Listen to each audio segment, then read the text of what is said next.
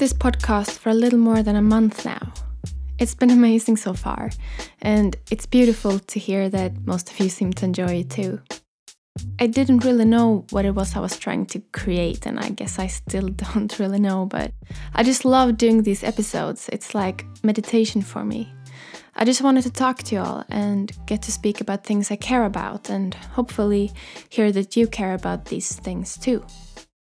I threw out on my social media that I wanted this episode to be a Q&A of sort, but more like a conversation between us. I got so many great questions and episode ideas, and I have picked out a few that I will talk about today. Like I said in my first episode, I really do want this podcast to be more like a conversation.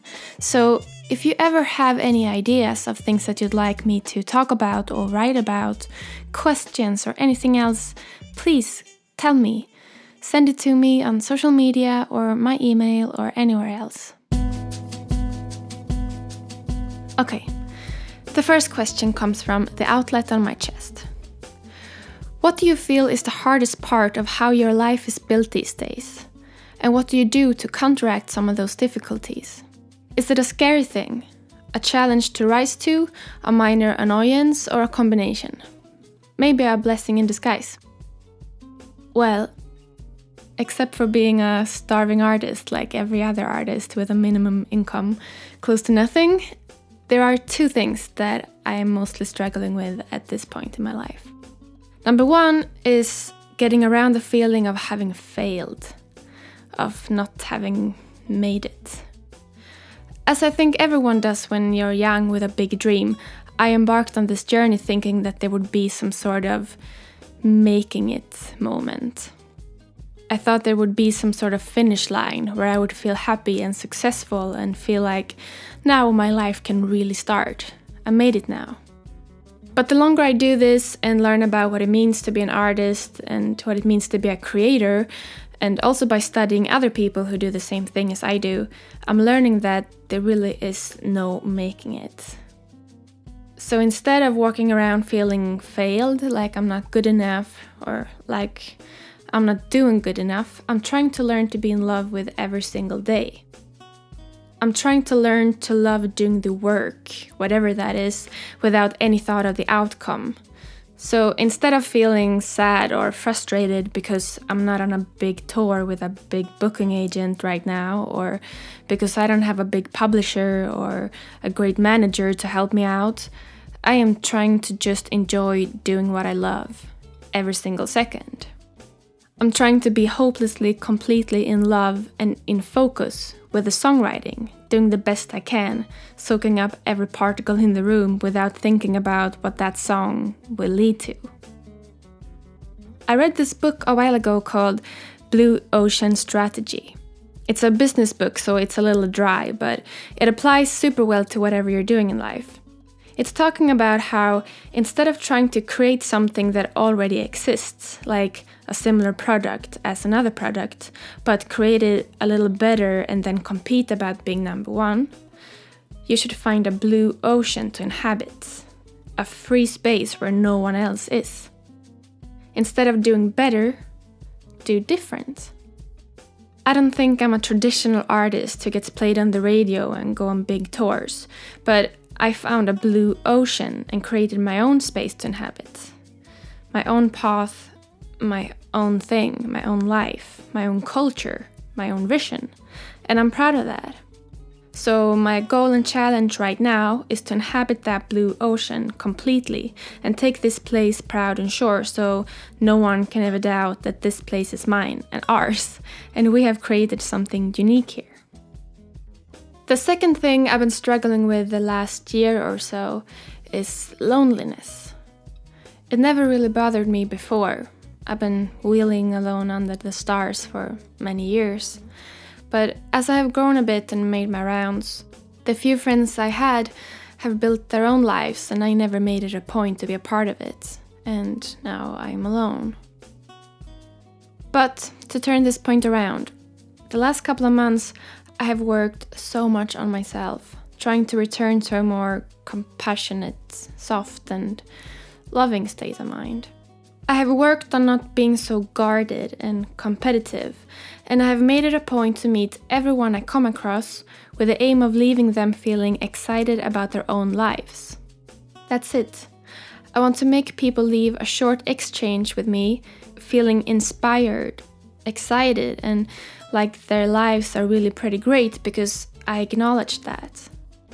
I have developed a deep spiritual practice through meditation and yoga, and the more I learn about feeling a little more connected to this place I'm in, the less lonely I feel, and the more okay I feel with my own life and my own path.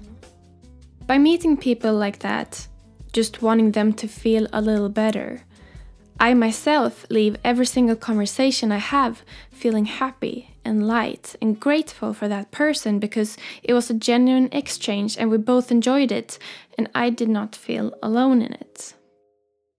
So sometimes I feel lonely, but I'm working on it and I'm working on myself. Glenn Sargent from Belfast asks What do you do to relax when you feel stressed or under pressure? Well, I meditate. I go running in nature, I practice yoga, and I read a lot of books. I come to a point at least once every single day when I panic, when there are too many things I have to do and too many things I want to do, and I don't have the resources and I feel tired and drenched and overwhelmed. In these moments, I have learned to turn the laptop off and leave the digital world.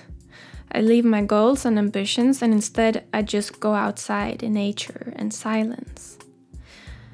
I read something that makes me feel connected to the universe. I write a short message to a friend just saying hi and I miss you.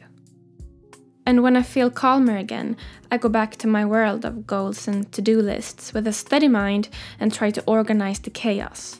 I make lists, I work out what needs to get done, when and how, and I just make a plan.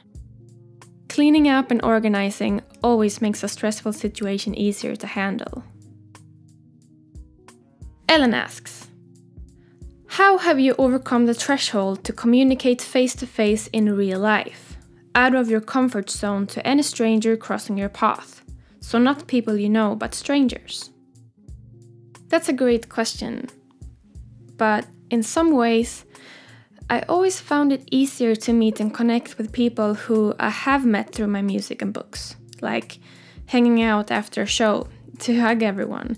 It's my favorite thing in the world, and I feel an immediate connection to everyone because when you connect with someone through music or art or books or philosophy, you're connecting through something much deeper than maybe the street you grew up on or the school you went to or where you happen to work.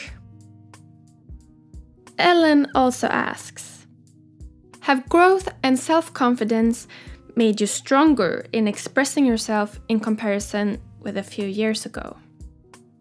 I honestly think that my growth and self confidence have made me more humble and caring and generous. Looking back, I think I was pretty selfish and competitive when I was younger. I wanted my biggest dream and nothing could stand in my way. Now, I care more about the inner impact I can have on people, both through my work, but also just through a conversation. So, I think rather than growing stronger in expressing myself, I have grown stronger in love and compassion. John sent me a few questions about writing, which I could talk about for hours. And today I have just recorded a video where I talk about book publishing and writing and my own journey with it. So if you're interested in writing and publishing, please check that video out when it's up. John asks When you are writing, do you decide on a theme or subject before starting, or does it just pour out? Honestly, it's different every time. Sometimes I walk around thinking about something for days and sort of collect my thoughts until I sit down and write about it. But mostly, I figure things out as I'm writing. So, for example, usually I write late at night before I go to sleep. I'm tired and the day has been either good or bad, with a lot of interactions or just solitude in my mind. I start writing and slowly I get into the flow and my judging brain shuts off, and that's the golden spot. That's when I just write and the words flow free, and I'm not sure what I'm writing about, but somehow my brain knows, and I write and write until it stops. And then I look up and I have somehow worked out a conversation or troublesome thought through my writing without really thinking. Maybe that's my subconscious mind. I'm not really sure. Other times, I'm sparked by something I read or hear. It can be a lyric line in a song playing at a cafe, or a line in a book that jumps out of the page, or a line in a book that just jumps off the page. One line can spark a whole universe of feelings and memories and characters and possible scenarios in my head, and I start writing. I start with that line and I just keep going. So it's really different every time. John also asks Do the words come out of your head quicker than you can write them down? And how do you get around that? Yes, always. And I think that's why my writing has developed as some sort of stream of consciousness. I try not to think too much as I write the editing and the judging comes afterwards. When I write, I just let the words flow to catch whatever my mind throws out. Lastly, John asks Most of your writing has been discrete pieces of prose and poetry and memoir that you pulled together into your books. Can you see yourself writing a longer piece, a more traditional short story? Yes, and I have written some longer pieces, some short stories and some half finished ideas of non fiction books and even some ideas for novels. I think what's stopping me from putting these books out at this point is that I'm still not confident enough as an author to have belief in my own capability of keeping a reader for that long. I'm sort of scared that people would get bored after a few pages, that they would put the book down that I spent the whole book writing about a subject that no one is interested in. That's why I feel a little safer publishing my books of shorter pieces, because then I can offer more and several subjects and thoughts and moods and colors in one single book. But hopefully, I'll grow into myself as an author and one day put out a longer book, uh, fiction or non fiction.